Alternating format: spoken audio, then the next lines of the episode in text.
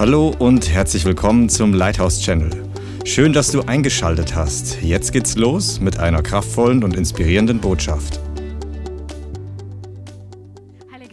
Ich danke dir, dass du jetzt hier bist und ich bitte dich, dass du dein Wort jetzt wirklich in Kraft ausgehen lässt und dass jeder Einzelne heute empfängt, was er von dir braucht, dass du jedem Einzelnen dienst, dass du jedem Einzelnen begegnest. In Jesu Namen durch dein Wort. Ich bitte dich, dass Offenbarungserkenntnis ausgegossen wird, dass Lichter im Herzen wirklich aufgehen und dass nicht nur im Herzen Offenbarung passiert, sondern dass während dein Wort hervorgeht, dass wirklich Ketten abfallen, dass Krankheiten gehen, dass Dämonen ausfahren in Jesu Namen und dass neues und frisches Öl ausgegossen wird in Jesus Name. Amen. Amen. Halleluja. Melanie, mal auf der äh, Melanie Kuh.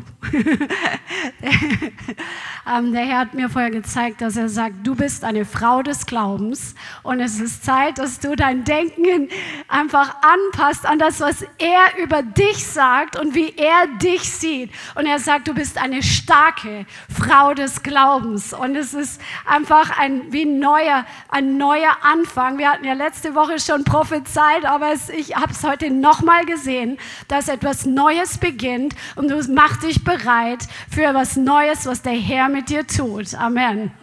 Halleluja. Halleluja. Preis dem Herrn. Ja, Christian hat äh, nicht gewusst, was ich heute predige, aber ähm, das passt ganz gut, was er vorher gesagt hat zu dem, was ich am Anfang hier heute ähm, notiert habe. Es ist wirklich Zeit, dass wir uns vorbereiten für kommende Zeiten und wir sind ständig dabei. Ich habe ähm, einfach den Leib Christi zuzurüsten und auszurüsten für die Zeit, in der wir leben, weil es eine, eine Zeit ist, wie sie noch nie auf der Erde war. Amen. Und ähm, es ist einfach so, dass ich in den letzten zwei Wochen mich auch beschäftigt habe äh, mit einer Weissagung ähm, von einem Propheten, der heißt Tomi Arayomi. Und der, äh, das ist ein geopolitischer Prophet und der hat schon viele Prophetien in Bezug auf Politik bekommen, die sich dann erfüllt haben. Also es ist nicht irgendwie so ein Scharlatan, der einfach mal was weissagt oder irgendwie und dann kommt das nicht zustande, sondern er hört von Gott. Und er hat eine Prophetie bekommen vor zwei Jahren, wo Gott zu ihm gesagt hat, die, äh, es ist noch neun Jahre Zeit, dass der Leib Christi das wird, wozu er wirklich berufen ist. Und in, nach diesen neun Jahren wird eine weltweite mächtige Krise kommen, wo sich ökonomisch ganz viel verändern wird. Es wird alles anders werden. Und auch wenn du jetzt die Prophetie nicht glaubst, aber nur mal angenommen, sie stimmt.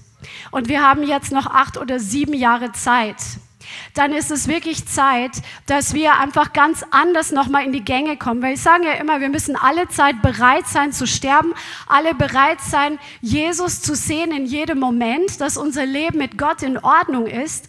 Aber stell dir wirklich vor, das ist die Wahrheit und wir haben noch sieben Jahre Zeit. Und das habe ich dann so gebetet und ich habe gesagt, Herr, wie können wir deinen Leib zurüsten, wenn noch sieben Jahre Zeit sind und dann kommt eine riesige Krise. Und der Herr hat zu mir gesagt, mein Volk braucht Glaube. Jesus hat gesagt, werde ich, wenn ich wiederkomme, werde ich den Glauben auf der Erde finden. Und deswegen werden wir heute wieder einmal dieses wunderbare und wichtige Thema haben in dieser Predigt, dass du fest wirst mit einem unerschütterlichen Glauben. Amen. Das Wort sagt, ich habe einen neuen Lieblingsvers in der Bibel, Psalm 125, vielleicht wird es auch dein Lieblingsvers, Psalm 125, Vers 1. Die auf den Herrn vertrauen, sind wie der Berg Zion, der nicht wankt, der ewig bleibt. Come on. Der Herr sagt, du bist wie Jerusalem, was auf dem Berg ist, der Berg Zion. Und du sollst und wirst unerschütterlich sein, wenn du mit ihm gehst und wenn du im Glauben einfach auf dein Leben investierst. Amen. Und deswegen werden wir heute über Glauben sprechen, damit du gestärkt wirst für das, was kommt. Damit du stehen bleiben kannst, so wie der Berg Zion, auch wenn alles um dich herum erschüttert wird auch wenn alle möglichen Leute um dich herum andere Entscheidungen treffen, dass du stehen bleibst und auf dem Herrn gegründet bleibst und stabil bist und voller Freude. Amen. Halleluja. Preis dem Herrn. So, Das ist die Predigt für heute. Und das Wort Glaube, das bedeutet, das hat das Wort Pistis im Griechischen, das heißt Glaube, Treue und Vertrauen. Da kommen wir nachher noch in die Einzel, auf die Einzelheiten. Also Glaube ist nicht nur, ich glaube was. Also wir Deutschen sagen ja, ich glaube schon und meinen eigentlich, ich bin mir nicht sicher. Aber der Glaube Gottes ist ein anderer Glaube. Der Glaube ist nicht etwas, das, wo ich mir nicht sicher bin, sondern wo ich mir sehr sicher bin. Weil mein Glaube gegründet ist auf sein Wort. Und sein Wort verändert sich nicht. Auch wenn Himmel und Erde vergehen, sein Wort wird niemals vergehen. Und deswegen ist es absolut zuverlässig. Und das ist der Fels, auf dem du dein Haus baust. Amen.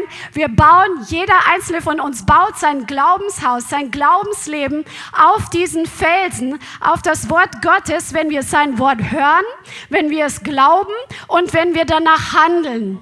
Amen. Aber wenn wir sein Wort nur hören und nicht danach handeln, dann bauen wir auf Sand und dann kommen die Stürme und spülen alles weg. Welcher Mann, Mensch möchtest du sein? Welcher Mann, welcher Frau? Das kannst du für dich entscheiden. Also, wir lesen Hebräer 11, Vers 1. Das ist die Definition in der Bibel, was Glaube ist. Come on. Hebräer 11, Vers 1. Der Glaube aber ist eine Wirklichkeit dessen, was man hofft. Ein Überzeugtsein von Dingen, die man nicht sieht. Der Glaube ist eine Wirklichkeit oder eine Überzeugung von Dingen, die man hofft oder von Dingen, die man erwartet. Das Wort hoffen, was hier im Griechischen steht, das bedeutet auch erwarten. Also du erwartest zum Beispiel, dass, dass du geheilt wirst, weil du dich auf sein Wort stellst, auch wenn du noch die Symptome hast. So stellst du dich auf sein Wort und du vertraust darauf, dass es zustande kommt, dass die Heilung deinen Körper durchflutet und die Krankheit rausgeht. Du hast noch nicht im Natürlichen die Sicherheit, aber du hast im Wort die Sicherheit. Ja? Und das ist, was Glaube ist. Der Glaube aber, oder der Glaube now steht im Englischen, der, also das ist dieser Jetzt-Glaube. Glaube ist im Jetzt. Amen. Glaube ist nicht, ich glaube irgendwann einmal, Natürlich glauben wir auch für Dinge für die Zukunft, die Gott verheißen hat, dass sie passieren werden. Aber für deine jetzige Situation nützt es dir nichts für einen Glauben für die Zukunft, sondern brauchst du einen Jetzt-Glauben. Amen. Und diesen Jetzt-Glauben, den möchte der Herr uns allen geben. Und ähm, die, die, das bekommst du heute ein Stück weit mehr. Und je mehr du dein Herz dafür öffnest und das Wort in dir aufnimmst mit einem offenen Herzen, wie, das ist ein weicher Boden, wo ein guter Samen drauf fällt, da kommt Frucht hervor. Hast du einen weichen Herzensboden? Halleluja. Also der Glaube ist eine Wirklichkeit oder eine Substanz dessen, was man erwartet, ein Überzeugtsein oder ein Überführtsein, ein Beweis von Dingen, die man nicht sieht. Schreib dir das wirklich dick auf, schreib es dir wirklich in dein Herz hinein. Das ist, was echter Glaube ist. Und nicht dieses, ich glaube schon, dass der Zug jetzt gleich kommt. So, jetzt schauen wir uns an, wie diese Substanz des Glaubens, wie diese Überzeugung des Glaubens in uns wachsen kann, trotz der widrigen Umstände, die gerade ganz was anderes sagen.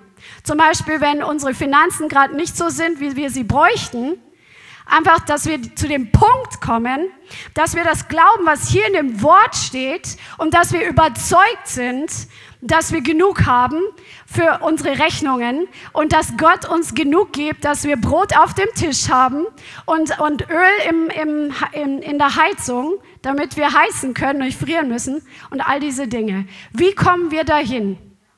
Das schauen wir uns jetzt an. Let's go, genau. Römer 10, Vers 8. Römer 10, Vers 8. Und schalte heute nicht ab und denke, das habe ich schon so oft gehört, sondern öffne dein Herz, weil dir steht, wenn du den Samen säst, du musst den Samen ja bewässern. Es nützt ja nichts, wenn du einen super guten Samen hast vom, was weiß ich, von der Gärtnerei und du pflanzt ihn in einen guten und fruchtbaren Boden und du gießt es nicht. Amen. Und deswegen gießen wir heute das Wort, wenn du das schon mal gehört hast oder schon fünfmal gehört hast. Römer 10, Vers 8. Halleluja. Hier steht, sondern was sagt sie? Das Wort ist dir nahe in deinem Mund und in deinem Herzen. Das ist das Wort des Glaubens, das wir predigen. Dass wenn du mit deinem Mund Jesus als Herrn bekennst und in deinem Herzen glaubst, dass Gott ihn aus den Toten auferweckt hat, dass du gerettet wirst. Denn mit dem Herzen wird geglaubt zur Gerechtigkeit und mit dem Mund wird bekannt zum Heil oder zur Rettung, zur Bewahrung, zur Befreiung. Also hier steht, dass der, das Herz ist der Sitz des Glaubens, nicht der Kopf. Amen. Das heißt, unser Herz ist der Ort, wo wir dieses Wort aufnehmen. Das bedeutet, wir hören das Wort Gottes wo es gepredigt wird oder wo wir es uns selber vorlesen und es fällt ins Herz hinein. Das Wort sagt, das Wort ist Geist und Leben. Und in unserem Herzen, wenn du von neuem geboren bist, dann ist dein Geist lebendig. Das heißt, das ist die gleiche Materie. Das Wort Gottes und dein Geist, es ist beides Geist. Das heißt, das Wort des Geist ist, geht in deinen Geist hinein. Amen. Und da ist es erstmal deponiert. Und um das ins Herz hineinzulassen, brauchen wir ein weiches Herz, dass wir uns nicht verhärten. Das schauen wir uns nachher auch nochmal an, wie sowas passieren kann. Das ist meistens eine Entscheidung, aber manche haben aus der Vergangenheit auch schon verhärtete Herzen, weil sie schon verschiedene Entscheidungen in der Vergangenheit getroffen haben. Aber wir öffnen das Herz und wir glauben es einfach. Wir nehmen es an, was Gott sagt, auch wenn unser Verstand noch nicht mitkommt. So wie, die, ähm, wie, der, wie von Jesus geschrieben steht, als er von den Toten auferstanden ist, da ähm, war das Grab leer und Petrus und Johannes sind zum Grab gegangen und haben das Grab gesehen, dass es leer ist. Und sie haben es nicht verstanden, aber Johannes schreibt von sich selbst, er glaubte. Er hat geglaubt, obwohl er noch nicht verstanden hat. In Hebräer 12 steht sogar, durch Glauben verstehen wir. Also wenn wir ein glaubendes Herz haben, ein kindliches Herz, was die Wahrheit einfach kindlich aufnimmt, dann werden wir zu einem Punkt kommen, wo wir Dinge verstehen und nicht umgekehrt. Das ist nämlich das, was wir Deutschen sehr gerne tun, dass wir alles im Kopf erstmal begreifen wollen, aber das ist bei Gott nicht die richtige Richtung, sondern es beginnt im Herzen und geht dann in den Verstand. Und dazu muss man ein kindliches Herz haben. Wenn du Kinder hast, die noch keine Unterscheidung haben, denen kann man sehr viel erzählen und es wird leider oft ausgenutzt. Aber wenn du ihnen das Richtige sagst, die glauben das einfach. Die glauben ihren Eltern, was die Eltern ihnen sagen. Und so sollen wir sein, weil wir haben einen sehr, sehr guten Papa. Amen. Also Glaube kommt aus dem Hören des Wortes.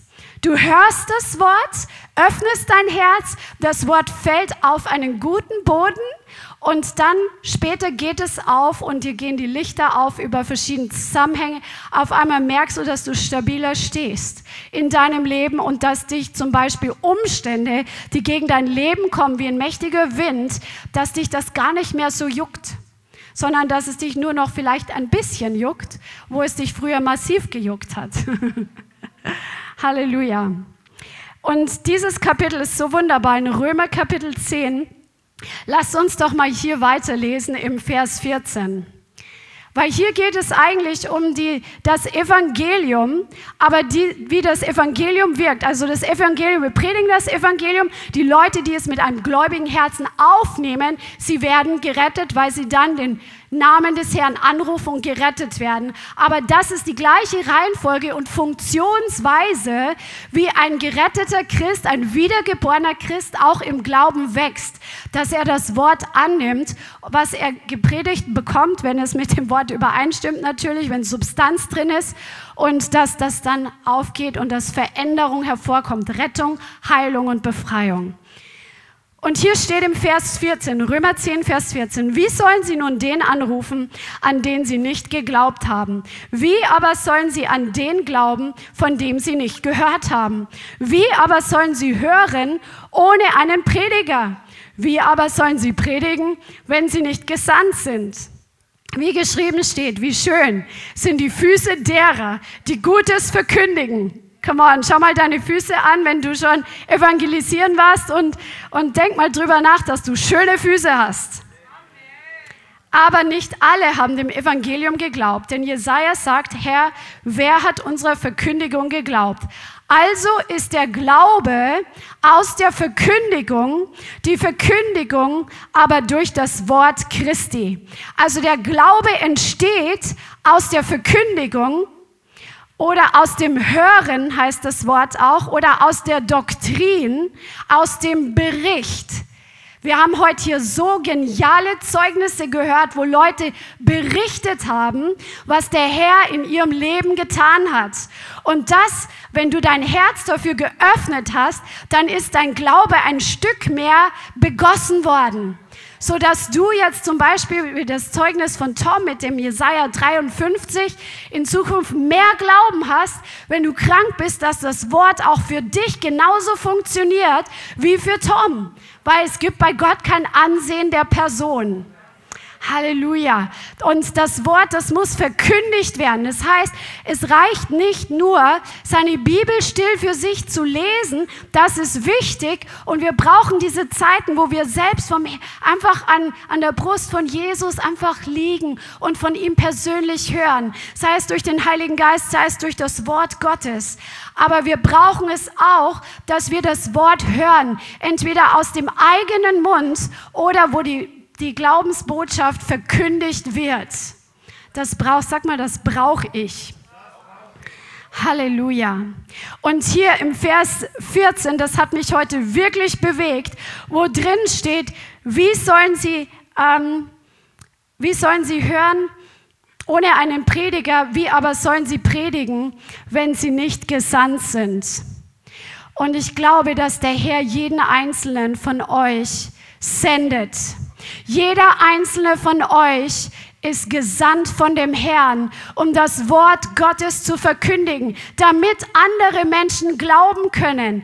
Denke nicht, ich bin jetzt kein Prediger, der am Pult steht oder der irgendwie im Internet predigt, aber du bist vom Herrn berufen, diese Botschaft des Evangeliums zu verkündigen, damit noch viel mehr Menschen überhaupt zum Glauben kommen können. Und ich hatte wirklich den Eindruck, das nochmal extra zu sagen und extra extra zu betonen, dass der Herr zu dir sagt, ich sende dich. Ich sende dich und ich lege mein Wort in deinen Mund hinein. Wenn du deinen Mund öffnen wirst, so werde ich deinen Mund füllen mit dem, was du zu den Leuten sagen sollst. Aber du musst dich bereitstellen, du musst in Bewegung kommen, du musst diesen Glauben haben, dass der Herr dich gebraucht, um sein Wort zu predigen, um sein Wort weiterzugeben geben, um seine Zeugnisse zu erzählen, damit Menschen zum Glauben kommen können. Halleluja. Wer von euch möchte das? Lass uns einfach mal kurz aufstehen und einfach beten, dass der Herr eine frische Salbung, einen frischen Glauben, einen frischen Eifer ausgießt für jeden einzelnen von uns, dass wir hingehen und das Wort sprechen. Come on. Amen. Amen.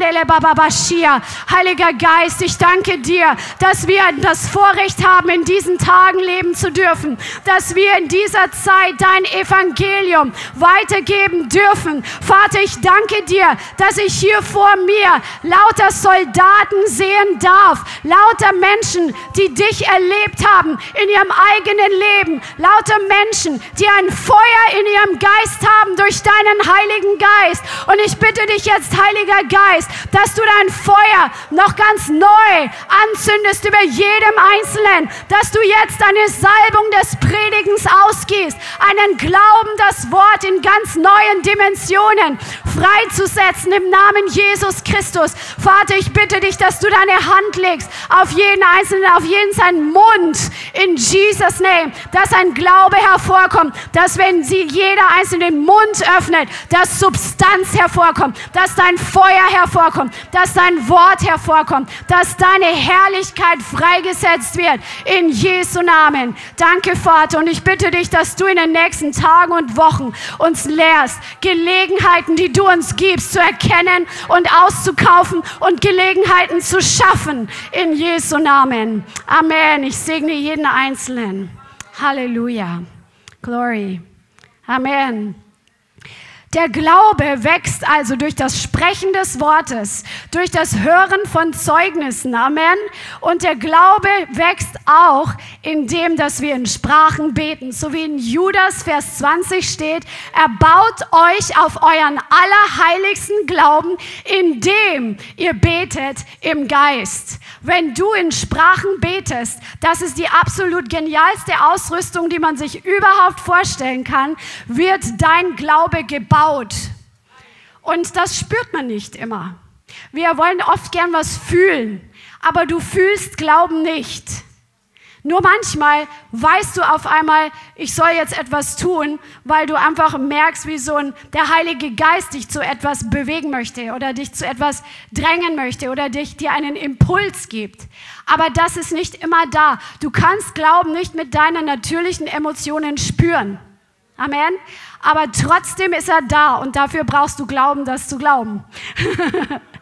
Amen. Halleluja. Wichtig ist, dass wir, was wir sprechen, weil das auch in unser Herz hineingeht. Guck, du hörst dir Predigten an, du, du bekennst das Wort Gottes, du betest in Zungen, aber wenn das, was du aus deinem Mund preisgibst, was aus deinem Mund herauskommt, genau das durchstreicht, was du gerade vorgelesen hast aus der Bibel, dann ist das kein Glaubenssprache, sondern dann ist es ein Zeichen dafür, dass deine Denkstrukturen noch nicht in dem Glauben gebaut wurden, sondern dass da noch Zeit und Kraft und Investition nötig ist und Disziplin, dass wo wir noch den Glauben noch nicht haben für eine Situation oder noch zu wenig haben, dass wir den Mund zu machen und dass wir nicht Unglauben aussprechen.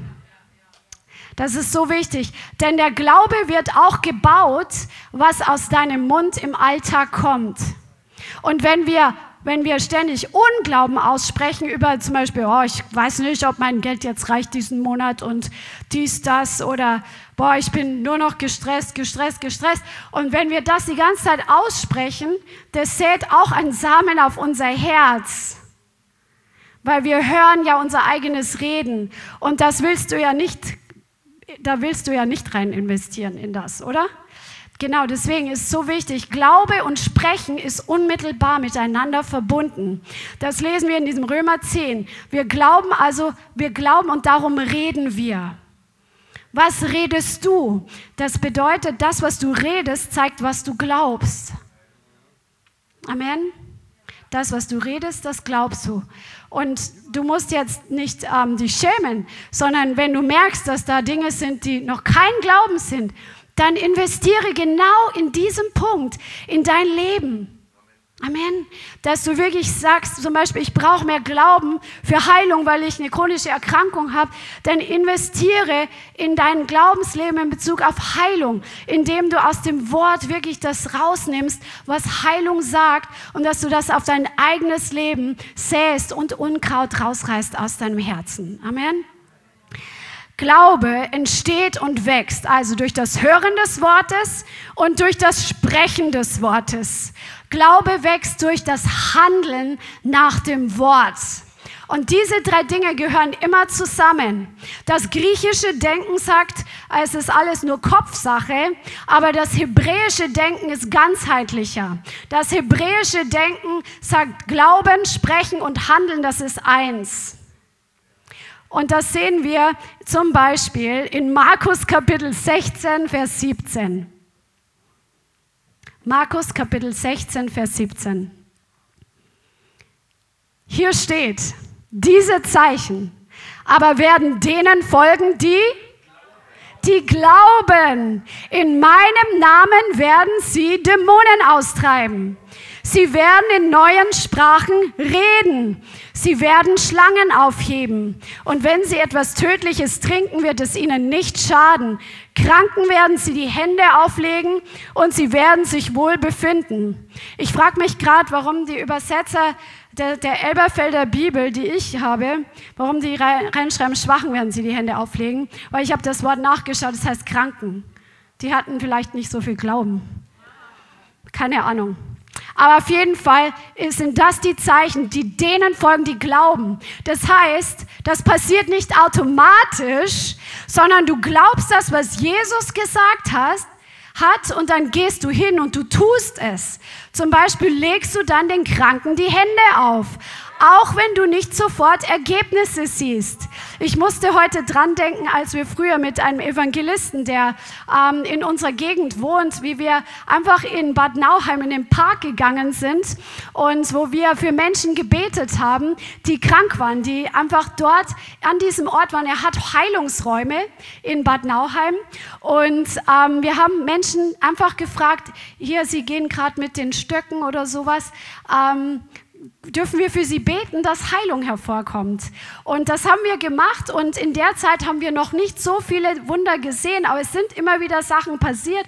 Vor allem dieser Evangelist, der war da schon ein bisschen trainierter und geübter und hatte schon mehr Glauben. Aber es war ein Anfang, in etwas hineinzusäen. Und wenn du dann nicht entmutigt bist und sagst, hey, das funktioniert ja gar nicht, sondern wenn du weitermachst, dann jetzt, ich, ich kann, ich habe letzte Woche gedacht, wir, ich persönlich bin von dem Punkt damals heute an einem Punkt angekommen, wo wir fast täglich von Wundern erfahren, die durch das passieren, was hier in der Gemeinde passiert. Bei Leuten, wo Freisetzung passiert, wo Heilung passiert, wo Durchbrüche passieren, wo einfach erstaunliche Dinge passieren.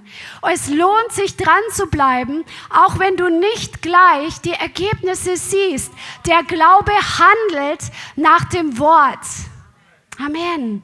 Und ich bin der festen Überzeugung, dass jeder einzelne von euch berufen ist, Kranke zu heilen, dass jeder einzelne von euch berufen ist, Dämonen auszutreiben, dass jeder einzelne von euch berufen ist, das Wort freizusetzen und all diese Dinge zu tun und zu erleben, wie die Kraft Gottes genauso durch dich fließt, wie sie damals in der Bibel durch die Apostel geflossen ist. Denn wir leben in einer Zeit, wo die letzte Ernte bereit ist. Und der Herr sucht Arbeiter in der Ernte. Der Herr will, dass du Glauben hast, dass er dich gebraucht in der Ernte. Das bedeutet ganz einfach, wenn du zum Beispiel in der Bahn sitzt und du merkst, jemand geht's nicht gut, hinzugehen und zu sagen, hey, oder zuerst mal zu wissen, ich habe was, was der nicht hat.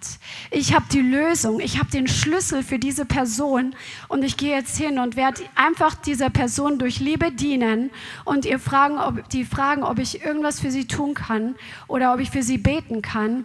Und so fängt das an, dass wir uns in Bewegung setzen und nicht warten, bis etwas auf uns kommt. Amen. Weil das wird nicht passieren. Der Glaube agiert. Genauso ist es mit dem Zungengebet. Hier steht, die, die Glauben haben, werden in neuen Sprachen reden. Als ich damals ähm, als Teenager mit dem Heiligen Geist erfüllt wurden, wurde, wurden mir die Hände aufgelegt und ich habe schon gespürt, dass sich was tut, aber ich habe nicht verstanden, dass ich jetzt anfangen muss zu sprechen. Und dass das nicht jetzt automatisiert jetzt über mich kommt und dass mein Mund anfängt, sich automatisch zu bewegen. und das ist einfach dieser Glaubensschritt dann, wo der, der Mensch, der mir, der mir da gedient hat, gesagt hat, du musst schon anfangen zu reden. Also das ist dann der Glaube, der sich durch die Handlung einfach offenbart und ähm, wo man dann seinen Teil dazu tut. Und dann habe ich angefangen, meinen Mund zu bewegen und dann ähm, kam was raus, was ich vorher noch nicht so erlebt habe. und dann kam eine Freude auf mich, die ich vorher auch noch nicht erlebt habe. Und diese Freude ist jetzt da und die kannst du jederzeit anzapfen. Wenn du von neuem geboren bist, dann hast du ein Anrecht darauf, mit dem Heiligen Geist erfüllt zu werden, das Sprachengebet zu empfangen und einfach in eine neue Dimension von Freude hineinzutreten, die du vorher nicht kanntest. Halleluja. Halleluja. Und dazu brauchen wir einfach dieses kindliche Herz, so wie Abraham. Und davon lesen wir in Römer 4. Das ist heute jetzt ein bisschen Teaching, aber es ist gut für dich, dass du gestärkt wirst im Glauben. Römer 4 und wir lesen ab Vers 17. Wie geschrieben steht, ich habe dich zum Vater vieler Nationen gesetzt. Vor dem Gott, dem er glaubte, der die Toten lebendig macht, der das Nichtseinende ruft, wie wenn es da wäre, der gegen Hoffnung auf Hoffnung hin geglaubt hat, damit er ein Vater vieler Nationen werde nach dem, was gesagt ist. So soll deine Nachkommenschaft sein und nicht schwach im Glauben, sah er seinen eigenen, schon erstorbenen Leib an, da er fast 100 Jahre alt war und das Absterben des Mutterleibes der Sarah und er zweifelte nicht durch Unglauben an der Verheißung Gottes, sondern wurde gestärkt im Glauben, weil er Gott die Ehre gab. Und er war völlig gewiss, dass er, was er verheißen hat, auch zu tun vermag. Wow, come on! Halleluja! Es ist so gewaltig. Gott hat Abraham eine Verheißung gegeben. Er hat gesagt, zieh aus aus deines Vaters Haus und aus deiner Verwandtschaft in das Land, das ich dir zeigen werde. Und er ist im Glauben ausgezogen in, an, in eine Reise, wo er gar nicht wusste, wo genau es hingeht, weil er dem glaubte, der zu ihm spricht. Und Gott hat zu ihm gesagt, ich mache dich zu einem Vater vieler Völker. Und er hatte nicht einmal ein eigenes Kind und war schon so alt, dass er eigentlich keine Kinder mehr bekommen konnte. Aber Abraham zweifelte nicht an der Verheißung Gottes. Come on. Warum? Weil er wusste, dass Gott treu ist und dass Gott fähig ist.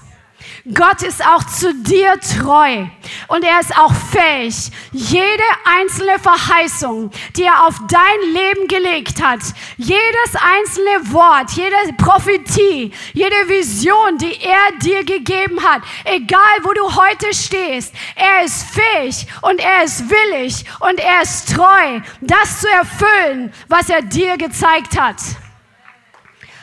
Come on. Und hier siehst du, wie Glaube funktioniert. Abraham hat seinen Körper angesehen und er wusste, ich bin fast 100 Jahre alt. Ich kann eigentlich keine Kinder mehr zeugen. Aber er ist nicht abgelenkt worden von den natürlichen Umständen. Er hat nämlich der Verheißung seinen Fokus geschenkt. Er hat dem Wort Gottes seinen, seine Aufmerksamkeit gewidmet. Und er hat gesagt, egal wie alt mein Körper ist, mein Gott, der mich geschaffen hat, ist größer als mein Körper und er ist fähig, das, was er verheißen hat, auch zu tun. Egal wie alt ich bin. Und ich gebe ihm die Ehre. Ich, er hat Gott erhoben. Überall, wohin er gegangen ist, siehst du im Alten Testament, dass Abraham Altäre für Gott gebaut hat, dass Abraham Gott geopfert hat, dass Abraham Gott angebetet hat. Abraham hat einfach eine Beziehung gehabt mit seinem lebendigen Gott und er hat ihn einfach geehrt und ihn erhoben. Und da jedes Mal, wenn er Gott gedient hat, ist sein Glauben neu gestärkt worden. Halleluja. Halleluja.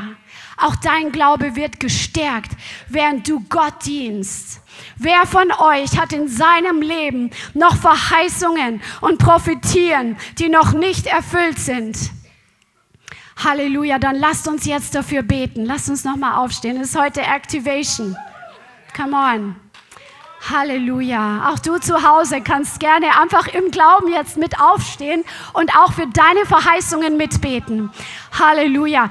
Jetzt nimm einfach eine Verheißung oder eine Prophetie, eine Vision, die du hast, die noch nicht erfüllt ist und bete jetzt dafür und sag, ich vertraue dir, Vater dass du das, was du mir verheißen hast, dass du fähig bist, das zu erfüllen, dass du fähig bist und willig bist, dieses Wort zu erfüllen.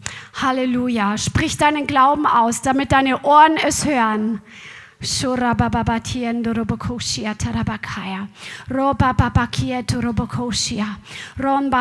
Und dann fang einfach an, den Herrn zu danken, dass er diese Verheißung erfüllen wird in deinem Leben. Und sag, auch wenn jetzt die Umstände anders aussehen, ich glaube dir, du wirst es erfüllen und ich preise dich jetzt schon, dass ich in meine Verheißung hineintreten werde. Oh, shia tarabababo, she tarababaya. Nombra dieto Oh, Oh, danke ihm einfach und erhebe ihn und preise ihn wie Abraham. Vater, ich danke dir für all die Verheißungen, die heute hier repräsentiert sind, auch bei jedem einzelnen Online-Zuschauer. Danke für jede einzelne Prophetie, die du gegeben hast, Vater, für jeden Traum, den du ins Herz hineingelegt hast. Vater, und wir preisen dich jetzt, dass du der Erfüller dessen bist, was du gesagt hast. Dass du derjenige bist, der, wenn er was bestellt, dass er alles gibt, damit sich das erfüllt.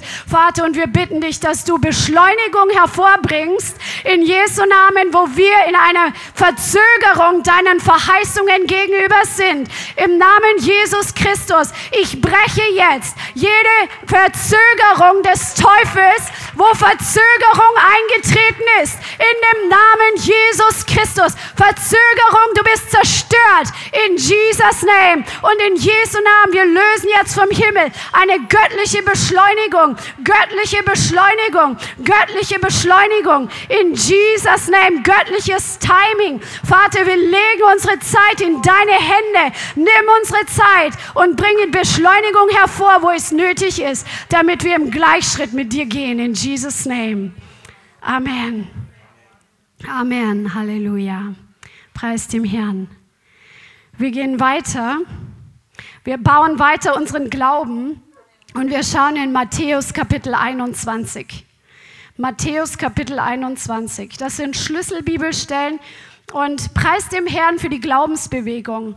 Das ist nicht eine exklusive Botschaft, die irgendeine Gemeinde predigt, sondern es gibt eine ganze Glaubensbewegung, die hervorgekommen ist, wo du überall diese dieses Wort gehört hast, ähm, dass einfach Glaube eine Substanz ist und dass wir im Glauben das aneignen können, uns, was der Herr uns verheißen hat. Und es ist eine wichtige Bewegung, die uns nach vorne gebracht hat und von der aus wir aber weitergehen in das, was Gott noch mehr vorbereitet hat. Preis dem Herrn. Matthäus Kapitel 21 und wir lesen ab Vers 18. Des Morgens früh aber, als er in die Stadt zurückkehrte, hungerte ihn, also Jesus. Und als er einen Feigenbaum an dem Weg sah, ging er auf ihn zu und fand nichts an ihm als nur Blätter. Und er spricht zu ihm, nie mehr komme Frucht von dir in Ewigkeit. Und sogleich verdorrte der Feigenbaum. Und als die Jünger es sahen, verwunderten sie sich und sprachen, wie ist der Feigenbaum sogleich verdorrt? Jesus aber antwortete und sprach zu ihnen, wahrlich, ich sage euch, wenn ihr Glauben habt und nicht zweifelt, so werdet ihr nicht allein das mit dem Feigenbaum Geschehene tun, sondern wenn ihr auch zu diesem Berg sagen werdet, hebe dich empor und wirf dich ins Meer, so wird es geschehen. Und alles, was immer ihr im Gebet glaubend begehrt oder verlangt oder fordert, werdet ihr empfangen. Halleluja. Also Jesus sieht diesen Feigenbaum, er hat Hunger, der Feigenbaum hat keine Frucht und er spricht zu diesem Feigenbaum, da soll keine Frucht mehr in Ewigkeit hervorkommen. Und kurz darauf ist der Feigenbaum verdorrt. Und die Jünger sehen diese plastische Demonstration von dem, was äh, Jesus gerade hier äh, gemacht hat. Und sie denken, wow, wie, wie geht denn das? Und Jesus sagt, ihr könnt das genau so.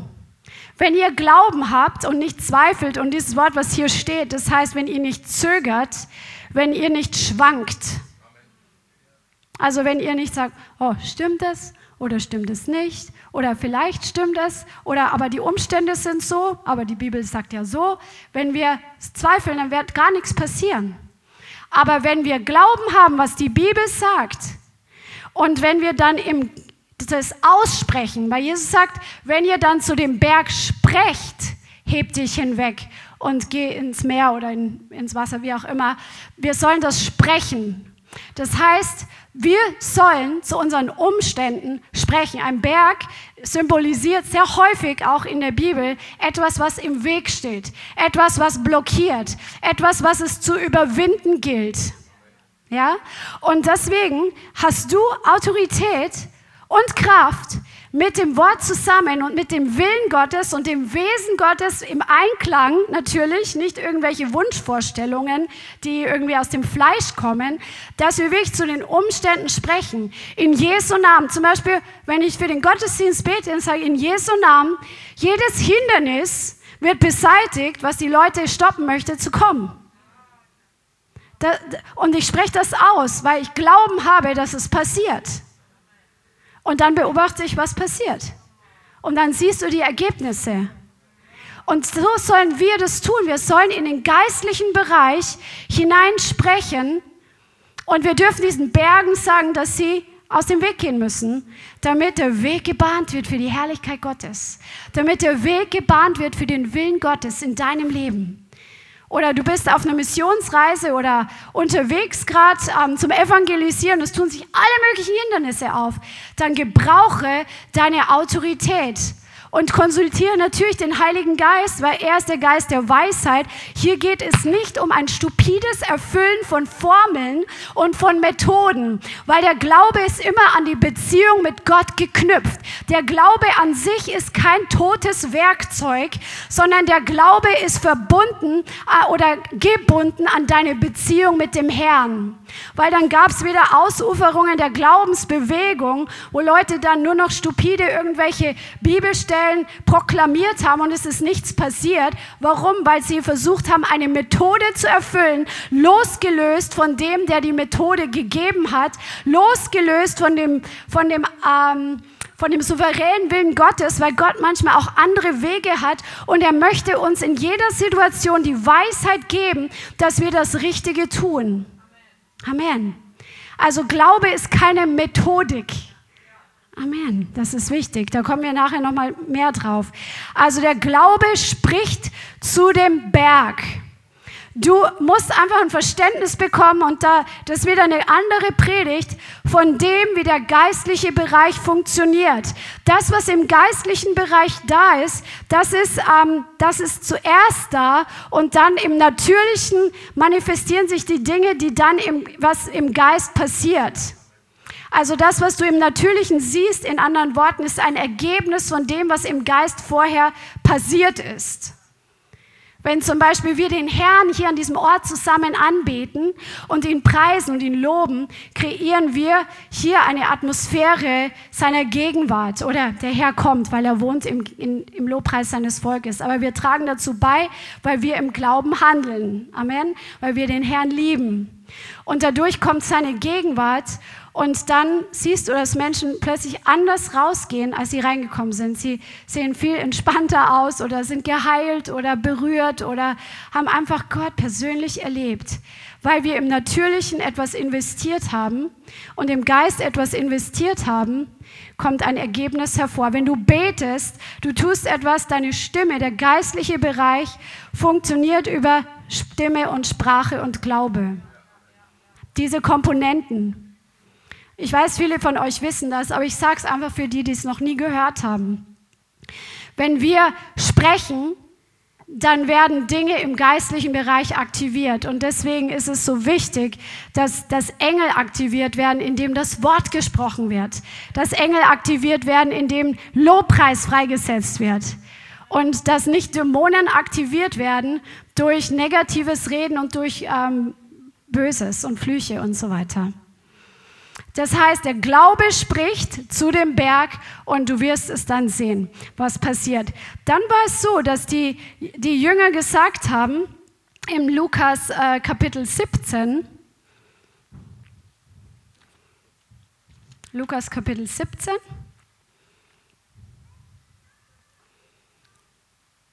und Vers 5. Die Apostel sprachen zu dem Herrn, mehre uns den Glauben. Der Herr aber sprach, wenn ihr Glauben habt wie ein Senfkorn, so würdet ihr zu diesem Maulbeerfeigenbaum sagen, entwurzle dich und pflanze dich ins Meer, und er würde euch gehorchen. Halleluja, das ist doch genial. Also der Glaube, der wächst auch dadurch, dass wir sprechen. Amen. Das heißt, ein Same wird gesät, aber wir müssen diesen Samen immer wieder bewässern. Wir sprechen es immer wieder aus oder Dinge, die in diese Richtung gehen. Und das wird den Glauben mehren durch das, was wir sprechen. Entwurzle dich und pflanze dich ins Meer. Der Same des Glaubens, er wird gesät und er wächst und er bringt Frucht. Und dazu gehört einfach diese Ausdauer, dran zu bleiben. Wer von euch hat schon mal irgendwelche Samen eingepflanzt? Ganz viele von euch. Das kommt meistens nicht am nächsten Tag raus, oder? Sondern da braucht man Geduld. Und dann muss man, je nachdem welcher Same es ist, Kresse wird sehr schnell aufgehen und auch ganz schnell wieder kaputt gehen, weil das einfach die Eigenschaft hat. Aber wenn du eine Walnuss, eine Walnuss säst oder eine Kastanie, das dauert etwas länger, bis du mal siehst, dass da was rauskommt. Und wenn du auf dein Glaubensleben investierst, dann wirst du nicht sofort Ergebnisse sehen sondern dazu brauchst du Geduld und dieses Ausharren, dieses Dranbleiben und das Bewässern. Glaube ist wie ein Same. Da gibt es auch diese andere Bibelstelle, dass, ähm, dass der Same des Glaubens gesät wird und dass dann nach einer Zeit was wächst, was wirklich viel Frucht bringt oder viel ähm, Nutzen bringt. Das Senfkorn. Und so ist dein Glaube der bringt viel Nutzen und viel Frucht auch für andere, für das Reich Gottes, wenn du Ausharren hast. Und dazu ist wichtig, dass wir einfach dranbleiben, auch wenn wir nichts sehen. Und das ist wiederum Glauben. Amen. Halleluja. Und Unglauben und Zweifel, das sind die Feinde des Glaubens. Die haben auch eine Sprache. Das Wort Unglauben, also wir haben ja gesagt, das Wort Glaube im Griechischen ist das Wort Pistis. Das heißt Vertrauen, Treue und äh, was war es noch? Vertrauen, Treue, Glauben. Genau. Und das Wort Unglaube heißt Apistia. Das heißt Mangel an Glauben, Unglauben. Aber der Mangel an Glauben ist nicht nur zu wenig Glauben, sondern er kann sich zu einem Punkt entwickeln, wo es in Rebellion umschlägt. Wenn man dauerhaft bei seinem Unglauben bleibt und darauf beharrt, dann kommt man zu einem Punkt, wo man Gott widersteht. Weil wenn wir glauben, wir vertrauen ihm.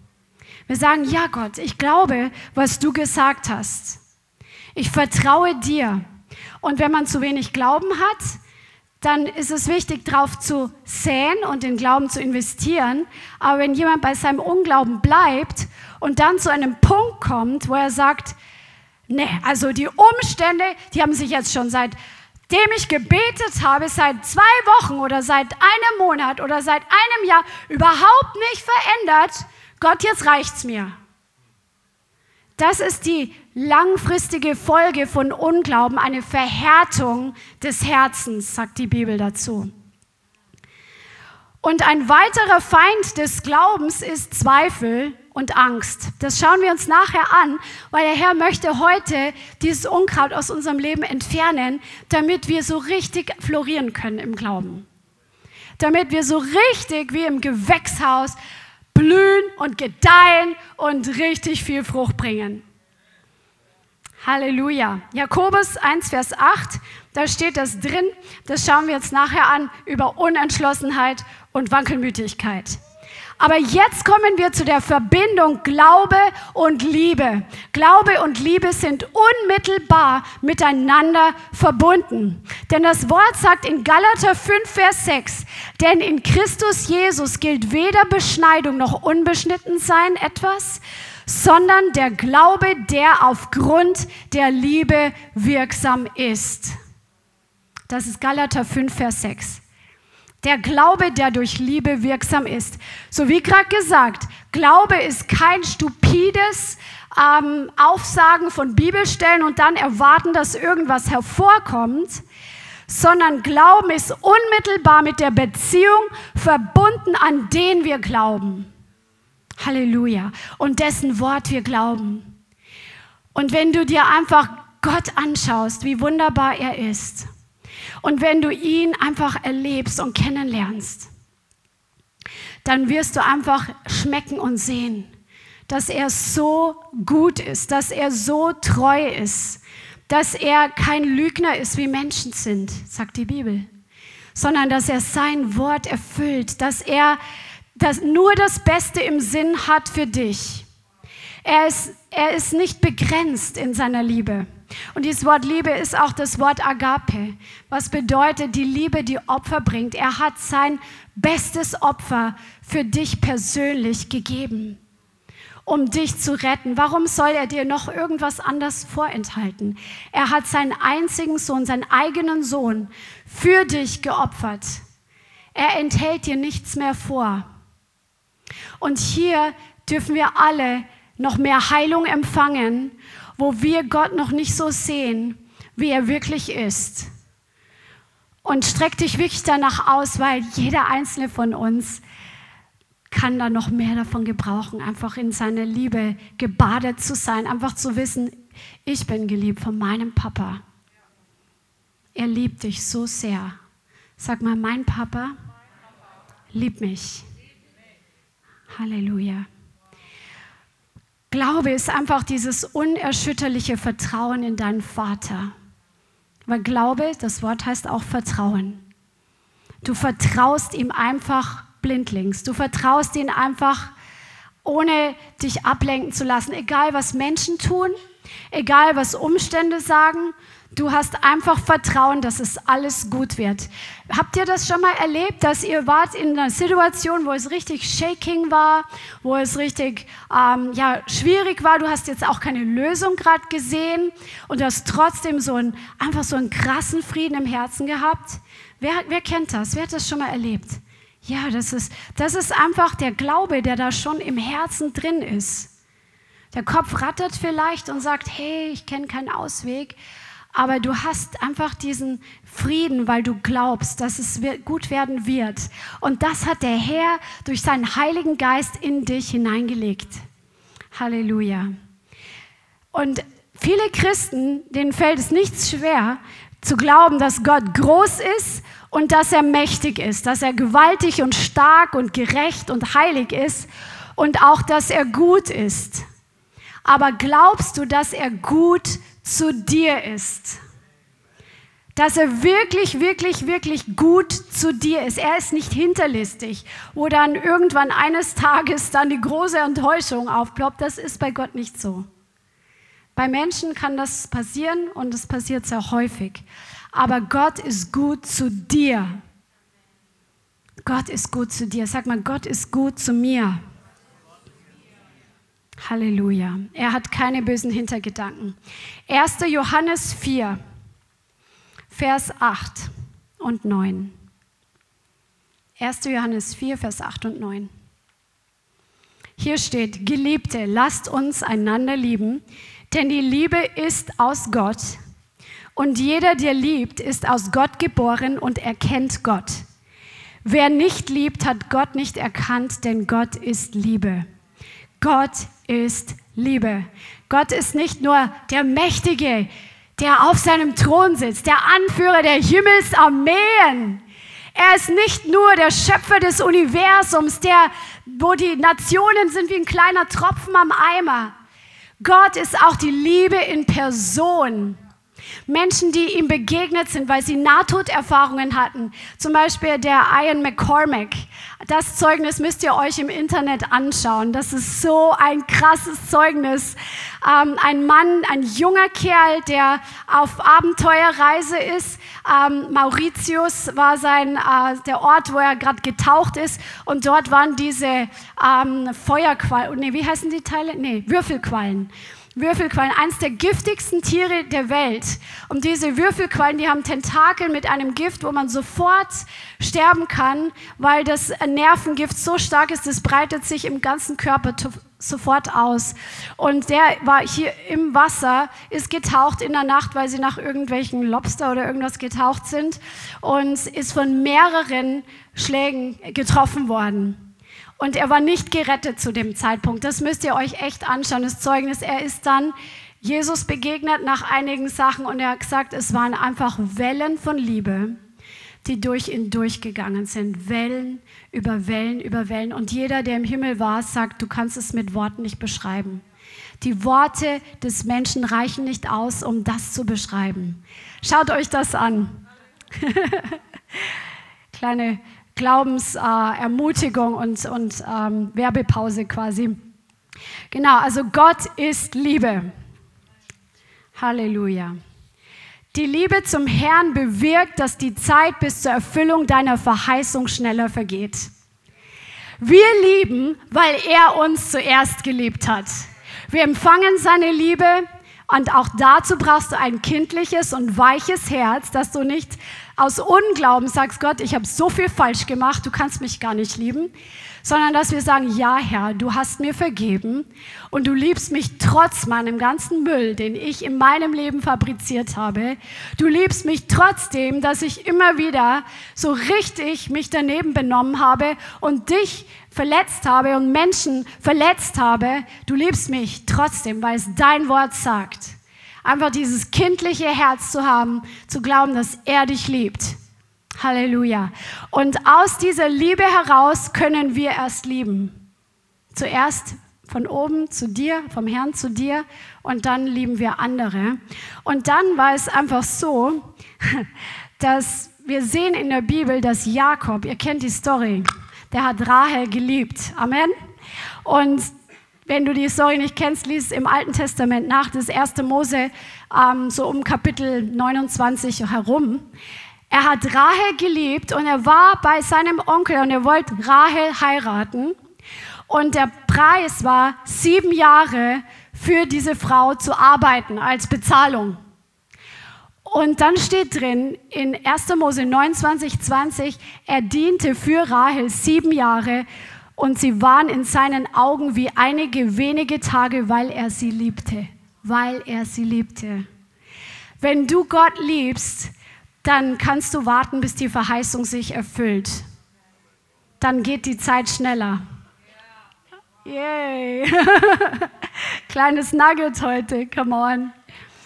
Halleluja. Und im 1. Johannes steht, dass die Liebe Gottes alle Furcht austreibt. Warum? Weil das Vertrauen ist das Gegenteil von Furcht. Wenn wir Gott vertrauen, dann müssen wir uns nicht fürchten vor dem, was uns vorher Furcht eingeflößt hat. Dazu gehört auch natürlich, dass wir unser Denken erneuern, aber das ist einfach, was die Liebe bewirkt. Wir lieben ihn und vertrauen ihn und dann brauchen wir uns nicht fürchten. Deswegen sollten wir unsere Feinde des Glaubens kennen und sie ausmerzen. Amen denen, äh, denen reichen wir die Scheidung ein, damit wir ungehindert im Glauben stark werden und Frucht hervorbringen. Und das schauen wir uns an. Die Feinde des Glaubens. Unglauben ist ein Feind des Glaubens, wie wir gerade schon gehört haben.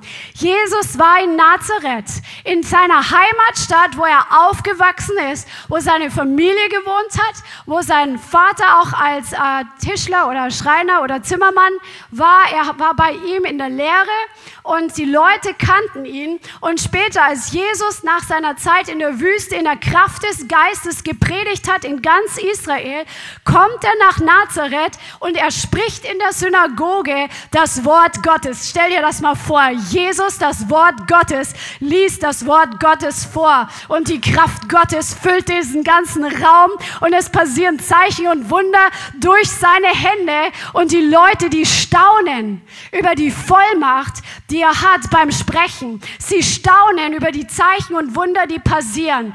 Die sind einfach amazed. Und was im nächsten Moment passiert, hä, den kennen wir doch.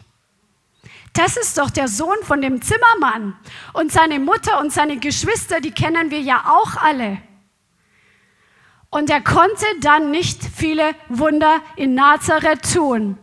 Warum? Weil da eine Vertrautheit da war, eine Familiarity, sagt man auf Englisch. Also die haben auf das Natürliche geschaut und dazu kommt auch noch der geschichtliche Hintergrund, denn damals war ähm, die, die Welt ähm, hatte ein griechisches Mindset oder auch in Israel herrschte auch ein griechisches Mindset, was so reingeschwappt ist, griechische Philosophie, griechische Kultur und all das. Und ähm, die Griechen, die glaubten ja, dass die Götter nur Übernatürliches tun können.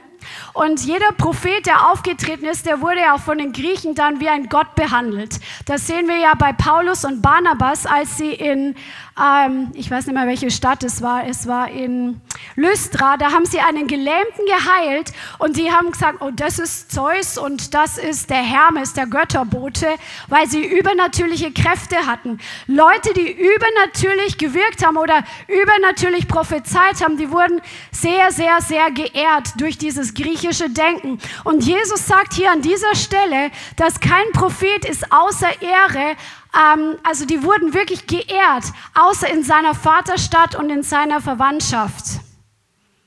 Das heißt, er hat keine Ehre bekommen, weil die gedacht haben, das können ja keine Götter sein, das kann ja kein Gott sein, der auf die Erde gekommen ist, weil wir kennen seine Verwandten. Und für die Hebräer konnte nur, oder für die Juden konnte nur Gott als Messias auf die Erde kommen. Aber das konnten sie erst recht nicht glauben, dass Gott durch einen Menschen auf die Erde kommt. Weil wir kennen ja seine Verwandtschaft. Wir haben ihn ja als Kind hier auf der Straße spielen sehen. Sie haben ihren Verstand, erst war ihr Herz berührt und dann haben sie ihren Verstand dominieren lassen über das, was ihr Herz gesagt hat. Das logische Denken.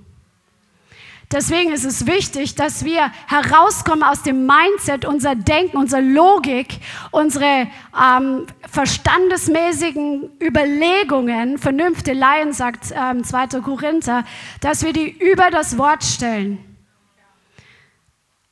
weil das Wort ist die Wahrheit und es hat viel mehr Kraft als das, was unser kleines Erbsenhirn, sage ich jetzt mal, im Vergleich zum Wort fabrizieren kann. Gott ist größer und dann ist er auch größer als unser Kopf. Dann ist er größer als unser Verstand. Dann ist er auch fähig, den Messias, seinen eigenen Sohn, durch einen Menschen auf die Erde kommen zu lassen. Und sie nahmen Anstoß an ihm. Die haben, die haben gesagt, das kann nicht sein. Die haben Anstoß genommen und dann konnte Jesus nicht mehr viel tun. Wo Glaube ist, da kann ganz viel passieren. Das merkt man auch, wo ein Respekt da ist für die Salbung, wo ein Respekt und eine, eine Wertschätzung da ist und ein kindlicher Glaube. Da kann so viel passieren. Aber wenn Menschen einen verstandsmäßig geprägt sind und gepolt sind, da kann nicht so viel passieren. Deswegen müssen wir Unglauben loswerden. Hebräer 3, Vers 12 sagt, seht zu, Brüder, Hebräer 3, Vers 12, dass nicht etwa in jemanden von euch ein böses Herz des Unglaubens ist, im Abfall von dem lebendigen Gott. Und hier geht es in dieser Stelle um die Israeliten, die in der Wüste ihre Herzen verhärtet haben. Gott hat ihnen immer wieder Versorgung und alles gegeben. Er hat Wunder über Wunder über Wunder getan. Aber sie haben an einem Punkt sich entschlossen, nicht mehr zu glauben. Und ihre Herzen waren hart, steht hier, und sie waren verbittert und sie waren im Abfall vom lebendigen Gott wegen Unglauben. Also Unglauben ist am Anfang vielleicht ein Mangel von Glauben, aber es kann eine Entwicklung passieren, dass es ein böses Herz des Unglaubens wird, wo sie wirklich widerspenstig waren Gott gegenüber, wo sie rebellisch waren Gott gegenüber und wo Gott einfach wo da die Beziehung dadurch einfach geknackt wurde oder kaputt gegangen ist. Und dann war die Zeit der Heiden, dass wir jetzt zum Glauben kommen können und der Herr wird bei ihnen auch wieder wirken. Das Herz zu verhärten ist eine Entscheidung. Es ist eine Entscheidung, ob wir glauben oder nicht. Ob wir dem Wort glauben oder den Umständen. Es ist eine Entscheidung, ob wir unser Herz verhärten mit Unglauben oder nicht. Und entsprechend dem, mit dem, was du dein Herz füllst, wird dies nach außen sichtbar werden. Es ist wichtig, dass wir investieren, damit es nach außen dann auch wird es sichtbar werden. Amen. Halleluja. Zweifel, das ist der zweite Feind des Glaubens. Zweifel, das heißt, im Jakobus Kapitel 1, Vers 6 und 7. Das kannst du mal mit aufschlagen. Jakobus 1, Vers 6 und 7. Und hier geht es darum, dass wenn wir Weisheit mangeln, dass wir zum Herrn kommen können und bitten können, der gerne und frei austeilt Weisheit. Und hier steht in Jakobus 1, Vers 6, er bitte aber im Glauben, ohne irgend zu zweifeln. Denn der Zweifler gleicht einer Meereswoge, die vom Wind bewegt und hin und her getrieben wird. Denn jener Mensch denke nicht, dass er etwas von dem Herrn empfangen wird.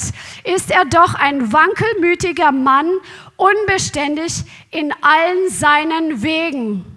Also wenn wir zweifeln, dann werden wir nichts bekommen. Und dieser, dieser Zweifel ist wirklich dieses Schwanken und dieses Wanken. Es ist verbunden mit Unsicherheit, es ist verbunden mit Unentschlossenheit, es ist verbunden mit Unstetigkeit und mit Wank dieser Wankelmut. Das das Wort Wankelmut heißt double-minded. Das heißt unstet und unbeständig. Und viele von uns, die haben einen Samen von Unbeständigkeit oder Wankelmut im Leben. Und der Herr möchte dich heute davon frei machen, damit du einen guten Boden hast, wo das so richtig sprossen kann, der Glaube.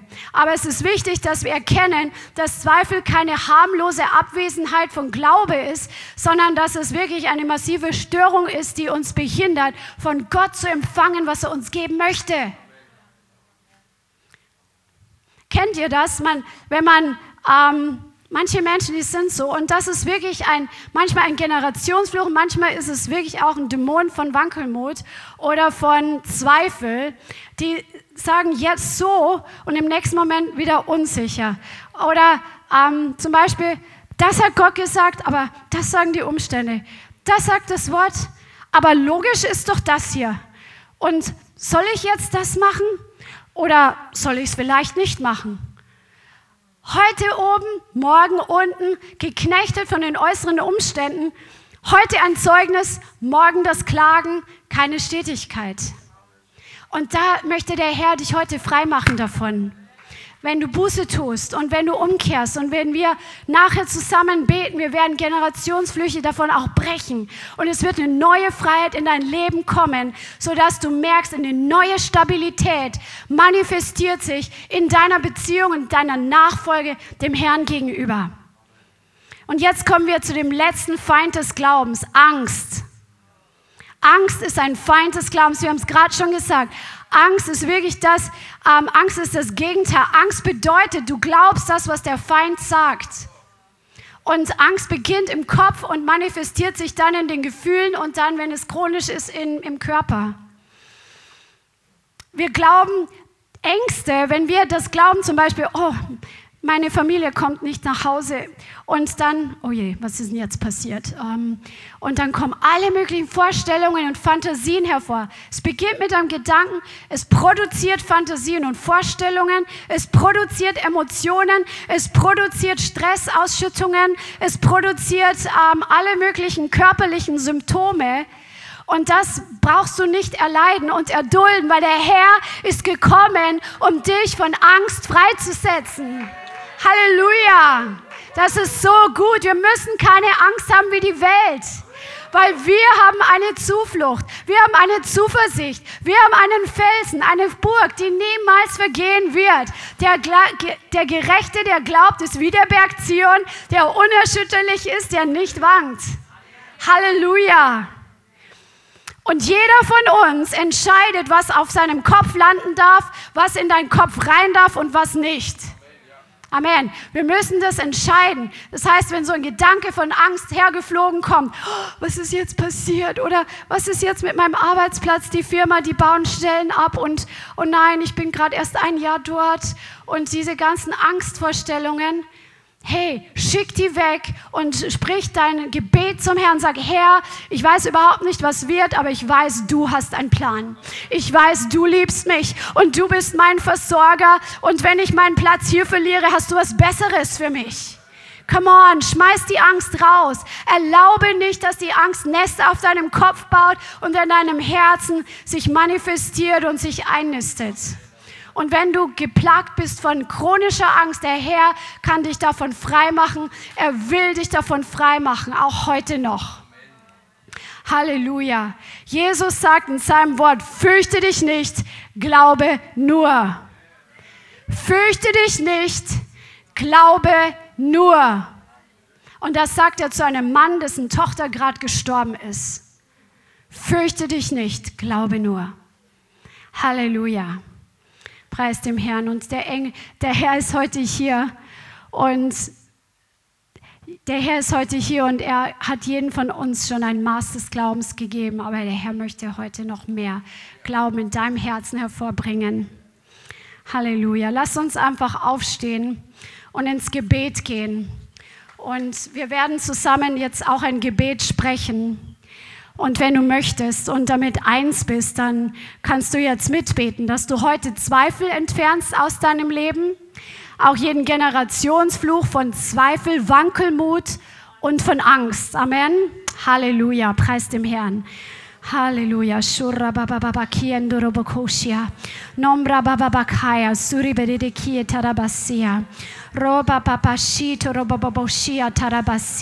Ja, lasst uns einfach zusammen beten. Ich bete euch etwas vor und wenn du eins bist damit, kannst du das jetzt im Glauben einfach nachbeten. Vater im Himmel, ich glaube dir und ich danke dir dass ich absolut zuversichtlich sein kann. Dass ich absolut zuversichtlich sein kann. Dass du mir gegenüber treu bist. Dass du mir gegenüber treu bist. Dass du mich liebst. Dass du mich liebst. Und dass du dein Wort erfüllst. Und dass du dein Wort erfüllst. Vater, bitte vergib mir. Vater, bitte vergib mir. Wo ich Unglauben hatte. Wo ich Unglauben hatte. Wo ich Angst und Furcht in meinem Leben hatte. Wo ich Angst und Furcht in meinem Leben hatte. Anstatt dir zu glauben. Anstatt dir zu glauben. Vater, bitte vergib mir. Vater, bitte vergib mir. Für jeden Form von Zweifel. Für jede Form von Zweifel. Und Wankelmut. Und Wankelmut. Wo ich unentschlossen war. Wo ich unentschlossen war. Und unstetig. Und unstetig. Bitte wasch mich jetzt. Wasche mich jetzt. Mit deinem Blut. Mit deinem Blut. Von dieser Sünde. Von dieser Sünde. Und im Namen Jesus. Und im Namen Jesus. Ich komme heute auch an. Ich komme heute auch an. Gegen jeden Generationsfluch. Gegen jeden Generationsfluch. Von Unglauben. Von Unglauben. Angst. Angst. Zweifel. Zweifel. Und Wankelmut. Und Wankelmut. Im Namen Jesus. Im Namen Jesus. Ich schneide mich jetzt davon ab. Ich schneide mich jetzt davon ab. Dieser Fluch, Dieser Fluch ist über meinem Leben gebrochen. Ist über meinem Leben gebrochen. Und ich bin gelöst. Und ich bin gelöst. Von diesem negativen Erbe. Von diesem negativen Erbe. Was ich empfangen habe. Was ich empfangen habe. In Jesu Namen. In Jesu Namen. Danke, Vater. Danke, Vater. Und Vater im Himmel. Vater im Himmel. Ich empfange jetzt von dir. Ich empfange jetzt von dir. Freisetzung. Freisetzung. Amen. Halleluja. Vielen Dank fürs Zuhören. Wir hoffen, die Botschaft hat dich inspiriert und weitergebracht. Diese und noch mehr Botschaften findest du auch als Livestream auf unserem YouTube-Channel, zusammen mit Live-Worship und vielen bewegenden Zeugnissen. Wir würden uns freuen, wenn du auch mal in unserem Gottesdienst vorbeischaust. Alle Infos dazu findest du auf unserer Webseite, auf Facebook oder Instagram. Links dazu findest du in der Beschreibung. Schreib uns gerne dein Zeugnis oder dein Gebetsanliegen unter info at lighthouse.center. Tschüss und bis zum nächsten Mal.